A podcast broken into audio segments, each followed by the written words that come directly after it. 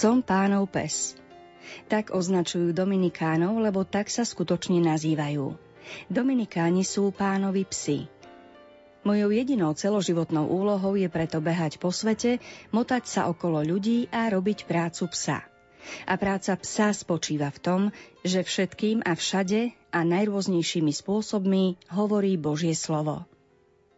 Toto sú slová 40-ročného polského dominikána Adama Šustaka, ktorý svojimi útlymi knižkami na tému duchovného rozvoja za posledný rok urobil malú revolúciu na poli kresťanskej literatúry aj u nás na Slovensku. Ako sa vyznáva, je zaritým odporcom všetkých druhov motivačno-formačných stretnutí a kníh. A napriek tomu, že žánrovo by jeho publikácie mohli patriť práve do tejto kategórie, pri ich čítaní zistíte, že je tu jeden zásadný rozdiel. Rozdiel srdca. Nie sú to prázdne slová, ale premodlené a hlboko vnútorne prežité veci. Adam Šustak dlhé roky pôsobil v Krakove, kde mal na starosti dominikánsku pastoráciu vysokoškolákov. Zároveň študoval na Akadémii divadelných umení. Teraz žije v kláštore v Lodži, ale najčastejšie je na cestách. Je známym exercitátorom a autorom mnohých kníh. V slovenskom preklade vyšli napríklad jeho diela Evangelium pre nenormálnych, Vrch prísľubov a zatiaľ posledná, čerstvá novinka Hrniec strachu. Budeme si v nich listovať v nasledujúcich minútach. Vítajte pri počúvaní literárnej kaviarne, ktorú pre vás pripravili hudobná redaktorka Diana Rauchová, technik Matúš Brila a redaktorka Danka Jacečková. Želáme vám pohodové neskoré popoludnie.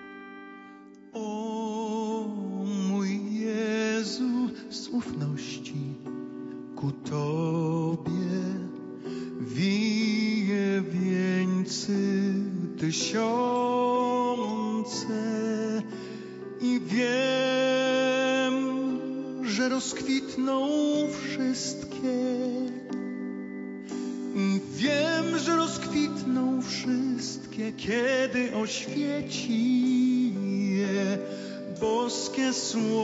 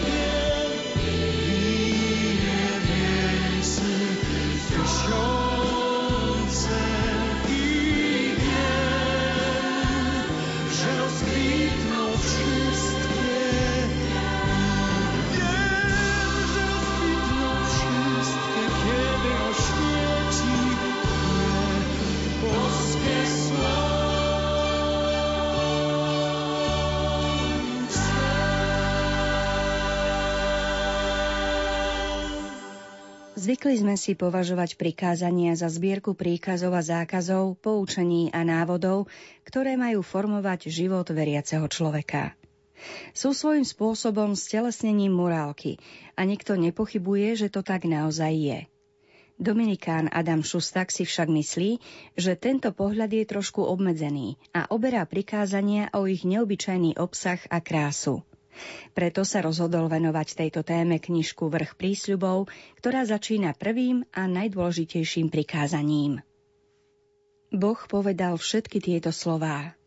Ja som pán, tvoj Boh, ktorý ťa vyviedol z egyptskej krajiny, z domu otroctva.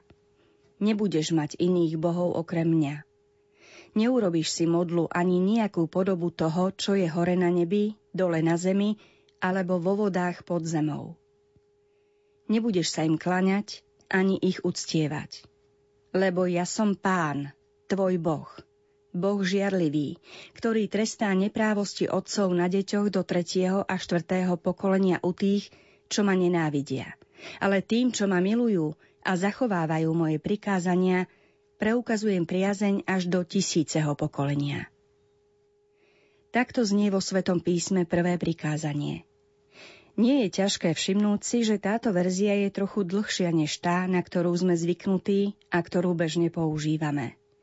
Táto verzia z knihy Exodus je o mnoho širšia. Má nové motívy. Výrazne bočí od jednoduchého tvrdenia o jedinečnosti Boha, v ktorého veríme. Nemalo by nás to prekvapovať. Je to koniec koncov prvé a najdôležitejšie a možno dokonca aj jediné prikázanie. Je teda ťažké uzavrieť ho len do niekoľkých slov. Všetkých ostatných 9 prikázaní je len dôsledkom tohto prvého. Vyplýva z neho a doplňa ho. Ak súhlasíme s prvým prikázaním, ak v to prvé uveríme, ak prísľub príjmeme, Ostatné sú už len jeho evidentným rozšírením. Zdá sa mi, že každý, kto chce skutočne pochopiť prikázania, ich podstatu, musí sa predrať cez túto rozšírenú verziu prvého prikázania. Je nevyhnutné pozrieť sa na toto prikázanie v takej forme, v akej je zapísané v knihe Exodus. Len vtedy sa pred nami otvorí širšia perspektíva, ktorá nás zavedie mimo samozrejmého konštatovania o Božej jedinečnosti privedie nás k úplne neobyčajnému vzťahu, ku ktorému nás darca prikázaní pozval. Celé toto prikázanie možno skrátiť do túžby Boha, ktorý chce zaujať jediné, centrálne miesto v našom živote. Táto túžba je vyjadrená príkazom, aby v našom živote nebol žiaden cudzí Boh.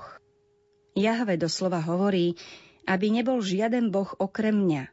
Takto napísal Mojžišovi v prvej vete na kamenných tabuliach. Výraz okrem mňa môžeme z hebrejčiny doslovne preložiť ako prozbu, aby žiaden Boh nestal pred mojou tvárou. Ako by chcel Boh povedať, nebudeš mať pred mojou tvárou iného Boha. Použité hebrejské slovo tvár má výraznú obraznosť a mnoho významov. Samozrejme, označuje tvár, označuje to, čo vidíme, keď niekomu hľadíme priamo do očí. No možno by sa dalo preložiť ešte doslovnejšie, ako predná časť alebo predok, pretože obrazne povedané tvár je predkom hlavy. Presne to isté slovo sa objavuje v úrivku z knihy Exodus, kde Izraeliti vychádzajú z Egypta. V ňom sa píše, že keď Izraeliti utekali pred Egyptianmi, v prednej časti sprievodu, ktorý utvorili, išiel oblak. V prednej časti. Tu je použité práve toto slovo – Mohli by sme to doslovne preložiť, a myslím si, že je to neobyčajne pekné, aj tak, že oni išli a viedla ich tvár. Hebrejský jazyk týmto slovom vyjadruje aj totožnosť. Keď poznám niečiu tvár, niečí predok, hovorím tým, že tú osobu poznám. Viem, kým je, aké sú jej najdôležitejšie vlastnosti a kým je človekom. V tomto kontexte celkom inak vyznieva zmysel prvého prikázania, pretože Boh prosí Mojžiša. Nech medzi mnou a tebou nebude žiadna iná tvár. Je dobré predstaviť si to konkrétne a reálne. Na vrchu hory, tam, kde sa Mojžiš sám stretol s Bohom, po 40 dňoch túžobného očakávania, keď sa nakoniec pred seba postavili dvaja priatelia, keď nakoniec na seba hľadeli tvárou v tvár, hovorí jeden druhému. Jediná vec, o ktorú ťa prosím, je, aby medzi nami, medzi mojou tvárou a tvojou tvárou, nebolo nič iné. Nebol nikdy nik iný. A to sa netýka len konkrétneho stretnutia Mojžiša s Bohom. Toto prikázanie je adresované každému človeku, v každom čase a na každom mieste na zemi má spôsobiť, že každý, kto číta túto výzvu, sa v tej chvíli postaví tvárou pred Boha a počuje, ako ho Boh prosí. Nech medzi mnou a tebou nestojí žiadna iná tvár. Je to prozba, aby do tohto výlučného priateľstva nevstupoval nik iný. Za zmienku stojí, že Mojžiš, ktorý toto prikázanie zapísal práve takýmto a nie iným spôsobom, ho uviedol do svojho života najväčšmi ako to len šlo. V knihe Exodus sa píše, že potom, ako Izraeliti zišli z vrchu prikázaní a putovali 40 rokov po púšti, ich sprievodca trávil celé hodiny v stane, kde sa, ako hovorí písmo, stretával s Bohom tvárou v tvár. Vytvoril si neobyčajné puto s tým, ktorý ho o to prosil vo svojom prvom prikázaní. Tieto stretnutia s Bohom tvárou v tvár boli veľmi reálnou skutočnosťou.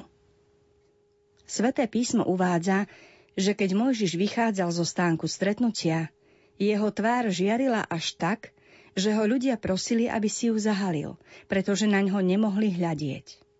Vyžaroval z neho taký neobyčajný a reálny jas, že neboli schopní zniesť ho. Tento detail môžeme dodnes vidieť na obrazoch alebo sochách predstavujúcich Mojžiša s dvoma rohmi, vychádzajúcimi z jeho hlavy. Tento hebrejský výraz, ktorý Biblia používa na opísanie žiariacej tváre patriarchu, môžeme chápať tiež ako žiarivé rohy, čo zároveň poukazuje na akúsi hrôzu spojenú s týmto javom. Tvár Mojžiša, ktorý trávil s Bohom hodiny, sa teda stávala akoby predsieňou odchyľujúcou dvere do sveta, ktorý nepoznáme, ktorý je neporovnateľný s čímkoľvek, čo je naše a ktorý okrem fascinácie vzbudzuje aj hrôzu. Ako hovorí písmo, kto uzrel Boha, ten nemôže ďalej žiť. Práve takýto svet, neobyčajný a pre nás nepochopiteľný, sa otvára v stretnutí s Bohom, ktorý prosí o výlučnosť. Takúto cestu otvára prvé prikázanie.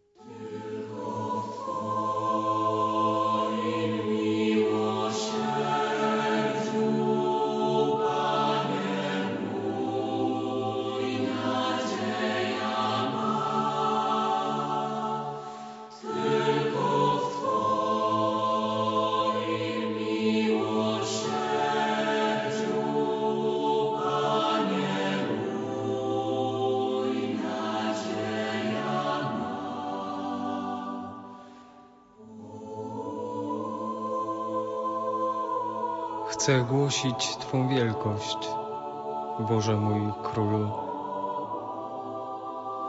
i błogosławić imię Twe zawsze i na wieki.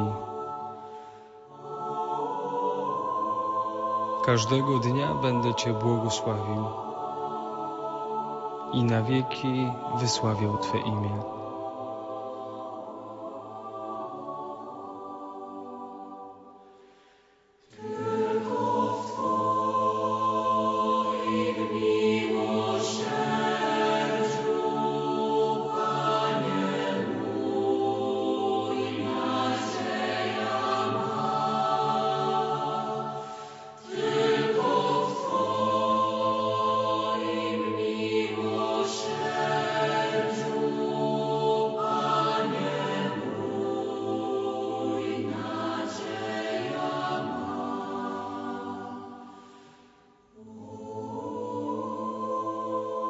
Pan jest łagodny i miłosierny, nieskory do gniewu i bardzo łaskawy.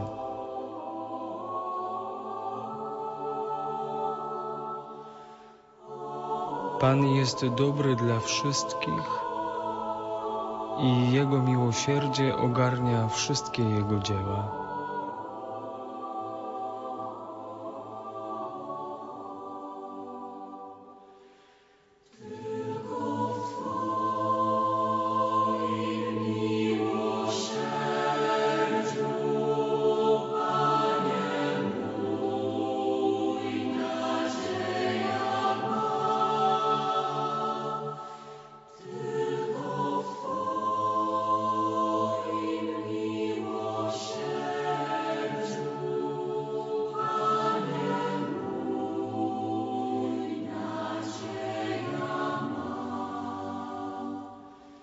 Milí poslucháči, beriem do ruky ďalšiu z knižiek Pátra Adama Šustaka, ktorá sa volá Evangelium pre nenormálnych. Nenormálnych v tom najlepšom zmysle slova. Poďme sa trošku začítať. V knihe Genesis je opísaná veľmi tajomná udalosť plná symbolov, ktorá môže byť pre nás dokonalým návodom, ako sa priblížiť k Bohu, pre nás úplne nedosiahnutelnému a neznámemu. Hoci je táto príhoda fascinujúca, zároveň naháňa aj strach, keďže hovorí o tom, ako Boh zápasil s človekom. Je to však udalosť, ktorá otvorila človeku cestu k Bohu. Prečítajme si teda tento zaujímavý úryvok z prvej knihy Biblie. Jakub vstal za noci, Vzal so sebou svoje dve ženy, obe slúžky i jedenáct svojich synov a prešiel cez brod Jabok. Vzal ich a previedol ich i všetko, čo mu patrilo, cez potok a ostal sám. Tu s ním až do rána zápasil nejaký muž. Keď onen videl, že ho nemôže zdolať, dotkol sa mu bedrového klbu a Jakubovi sa bedrový klb pri zápase s ním vyklboval. Neznámy povedal – Pusť ma, lebo už vychodí zora. On odvetil. Nepustím ťa, kým ma nepožehnáš. Ten mu povedal. Ako sa voláš? On odpovedal. Jakub. A tam ten povedal. Nebudeš sa už volať Jakub, ale Izrael, lebo si zápasil s Bohom i s ľuďmi a zvíťazil si. Jakub sa ho opýtal. Povedz mi svoje meno. On len odpovedal – prečo chceš vedieť moje meno? A požehnal ho tam. Jakub nazval to miesto Fanuel, lebo si povedal, videl som Boha z tváre do tváre a zostal som nažive. Keď prešiel Fanuel, vyšlo slnko a on krýval pre svoje bedro. Je noc. A tá noc bude trvať dlho. Niekedy dokonca veľmi dlho. A je potrebné prijať to. Ak máš totiž túžbu stať sa veriacim tak trochu s nádejou, že potom sa už všetko dá do poriadku, robíš si ilúzie. Nebudem ti klamať. Nedá sa to do poriadku. Nefunguje to tak, že začneš chodiť do kostola, začneš sa modliť a Boh ti vyrovná všetky cesty. Nie. To zase neznamená, že sa nič nepodarí. Podarí sa veľa vecí, ale cesty sa nevyrovnajú hneď. Bude noc a bude tma. Ak máš pocit, že sa váľaš v blate, ak máš za sebou hroznú minulosť, ktorá ťa ťaží, nejaký hriech, s ktorým sa trápiš odjak živa, nestane sa, že zrazu prídeš k Bohu, on ti všetko zoberie lusknutím prstov a v priebehu jednej sekundy zmizne všetko, čo bolo, že si nič nebudeš pamätať, nič už nebude bolieť. Každá rana sa okamžite zahojí. K tomu chce Boh dospieť, ale nestane sa to hneď, v priebehu sekundy. Ak sa chceš vydať na cestu s Bohom, priprav sa na noc. Budeš kráčať s Bohom nocou. Nocou, ktorá sa končí úsvitom. Nocou, na konci ktorej je ráno. Svetlo. Bude to však cesta za svetlom, vedúca cez temnotu. A niekedy je veľmi ťažká. Je tam potok, v ktorom sa môžeš utopiť. Je tam nepriateľ, ktorý ťa zmláti. Taká je cesta s Bohom. Priznám sa, že ťažko znášam slová, ktoré občas počúvam v rôznych evangelizačných hnutiach. Stačí, že Bohu dáš svoj život a On v ňom hneď všetko napraví. Áno, v Božom kráľovstve napraví všetko. Vtedy už naozaj bude všetko v poriadku. Dovtedy však ešte musíme chvíľu ísť nocou. A keď budeš kráčať za Bohom, On bude krok po kroku dávať do poriadku rôzne veci v tvojom živote – bude to však proces. Kráčať za Bohom si vyžaduje odvahu vstúpiť do noci. To, čo máš v sebe, hriešnosť, ktorá je v tebe, sa v okamihu nezmení. Tvoje okolie sa zrazu nezmení. Áno, stáva sa, že sa skutočne všetko zmení, ale to je len jeden prípad zo 100 tisíc. Niekedy to tak Boh robí, netuším prečo. Často sme si s povzdychom zvykli odvolávať sa na svätého Pavla, že tento mal dobré. Spáchal mnoho strašných vecí, ale neskôr, keď išiel do Damasku, niečo ho zhodilo z konia a obrátil sa v priebehu dvoch sekúnd. A potom už len samá svetosť a svetožiara. Taký bol svätý Pavol. Veľký hriešnik, no potom veľký svetý. Len či to tak naozaj bolo? Čítal si niekedy texty svätého Pavla? lebo on píše toto. A aby som sa nevyvyšoval, bol mi daný do tela osteň, satanov posol, ktorý ma bije po tvári, aby som sa nevyvyšoval. Preto som tri razy prosil pána, aby odstúpil odo mňa. Ale on mi povedal, stačí ti moja milosť, lebo sila sa dokonale prejavuje v slabosti. A tak sa budem radšej chváliť svojimi slabosťami, aby vo mne prebývala Kristova sila. Preto mám záľubu v slabostiach, v potupe, v núdzi, v prenasledovaní a v úzkostiach pre Krista. Lebo keď som slabý, vtedy som silný. To sú jeho slova už po obrátení. Pavol hovorí, mám osteň hriechu, ktorý ma bude sprevádzať až do smrti. Táto slabosť, tento osteň mu nebol odňatý vo chvíli obrátenia. A nebola to nejaká malichernosť. Pavol bol predsa preto taký zúfalý, že prosil Boha, aby mu ho odobral. Tak veľmi bol ubitý a cítil sa nehodne. Biblisti sa už 2000 rokov zamýšľajú nad tým, čo to bolo. Nevieme. Ale svätý Pavol píše, že má niečo, čo mu neprestane kazí život. Teda aj apoštol národov kráčal v temnote. Skúsenosť s temnotou sa opakuje asi vo všetkých príbehoch o svetých, ktorí chodili po zemi. Pamätám si moment, keď svet obletela správa o zverejnení súkromných listov svetej matky Terezy. Média si na tom vtedy zgustli, pretože jej korešpondencia odkryla obraz ženy utápajúcej sa v obrovskej temnote. Ženy, ktorá počas celého svojho svetého života vôbec necítila Božiu blízkosť. Celý život mala pocit, že Boh neexistuje. A ak áno, tak ju odmieta a nechce. Z jej listov vyplýva, že tento stav sa neobjavoval len počas nejakých kratších alebo dlhších období, ale že sprevádzal doslova celý jej reholný život. Dobre som si to zapamätal, pretože jeden zo starších otcov v našom kláštore v Krakove, pozerajúc televízne noviny, v ktorých o tom informovali, nám povedal No, teraz je už jasné, že bola svetá. Celá tá láska, ktorú preukazovala, bola úžasná. Ale to ešte nie je dôvod k svetosti. Ak však žila v temnote, cítila prázdnotu a nevzdala to, znamená to, že bola skutočne svetá. Ak chceš kráčať s Bohom, odhodlaj sa kráčať nocou. Úsvit nadíde, ale nie hneď.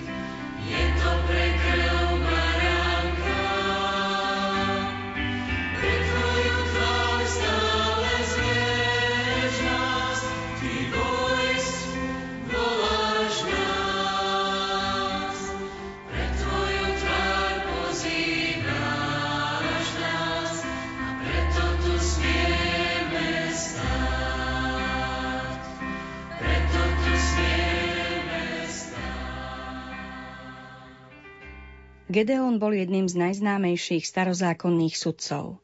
Nový zákon sa o ňom v liste Židom zmienuje ako o jednom z hrdinov viery. Dominikán Adam Šustak si silu jeho príbehu vybral pre knihu s názvom Hrniec strachu, v ktorej práve na príklade Gedeona ukazuje, ako sa vysporiadať s našim vlastným strachom a obavami, aj keď sa nám naše každodenné zápasy zdajú v porovnaní s Gedeonom o mnoho bezvýznamnejšie v kolobehu života. Čo je najlepším liekom na strach, ktorý je v človeku? Smiech. To je prvé ponaučenie, ktoré dostal Gedeon – vysmiať sa svojmu strachu. Ak by sme totiž k mnohým veciam, ktorých sa bojíme, pristúpili s ironickým odstupom, keby sme si úprimne položili otázku, čoho sa bojíme, uvideli by sme, že naše obavy sú jednoducho zábavné. Samozrejme, nejde mi tu o naše rôzne smiešné strachy, napríklad tí, keď sa niektoré ženy boja chlpatých chrobákov alebo nejakých zvierat. Myslím na skutočný strach, s ktorým vážne zápasíme. Gedeon sedí sám na holohumnici.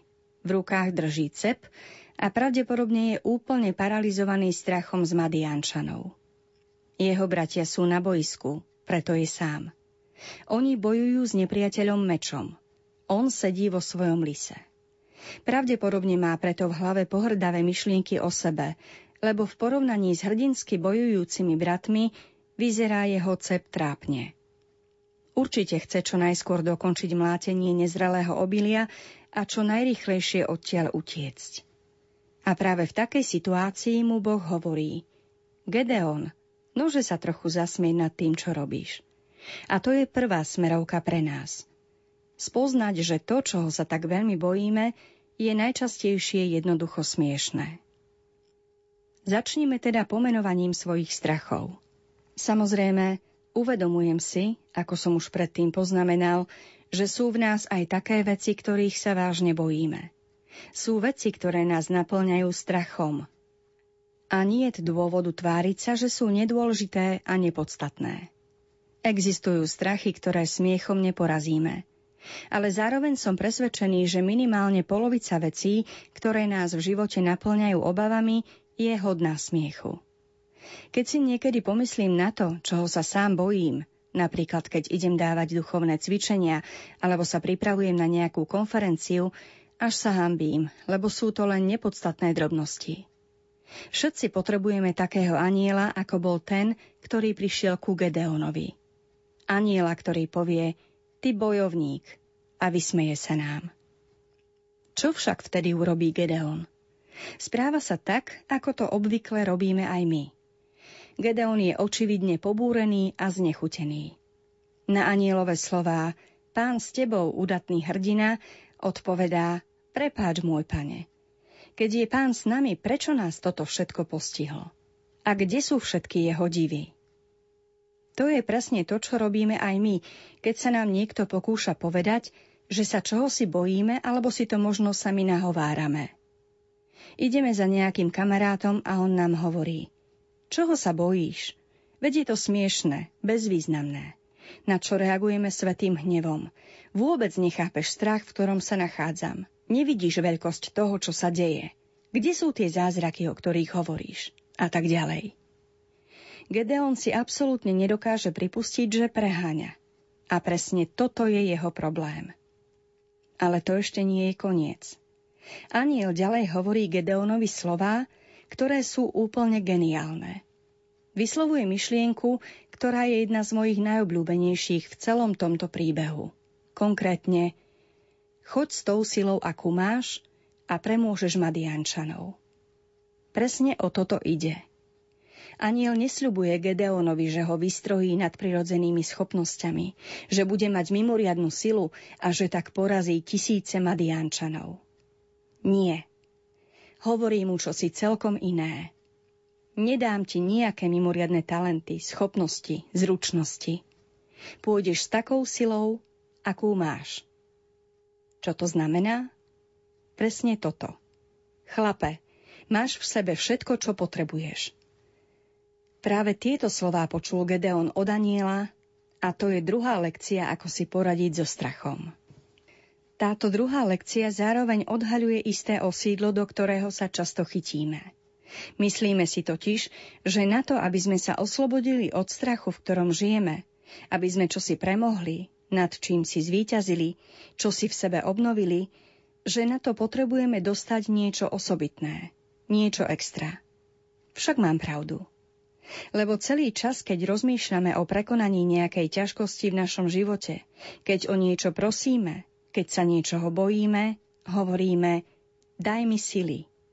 Ale Boh na to hovorí pôjdeš v sile, akú máš. No my opakujeme svoje, ale veď ťa prosím o silu. Boh, pôjdeš s takou, akú máš. A za sami, počkaj, prosím ťa, skutočne potrebujem niečo extra. Ale pán Boh vytrvalo opakuje. Nie. Pôjdeš s tou silou, akú máš. A to je, milí poslucháči, výzva pre každého z nás. A zároveň aj bodka za dnešnou literárnou kaviarňou, v ktorej sme si čítali z kníh polského dominikána Adama Šustaka. Za pozornosť vám ďakujú Diana Rauchová, Matúš Brila a Danka Jacečková, ktorá reláciu pripravila a aj vás ňou sprevádzala. Aj naďalej príjemné počúvanie.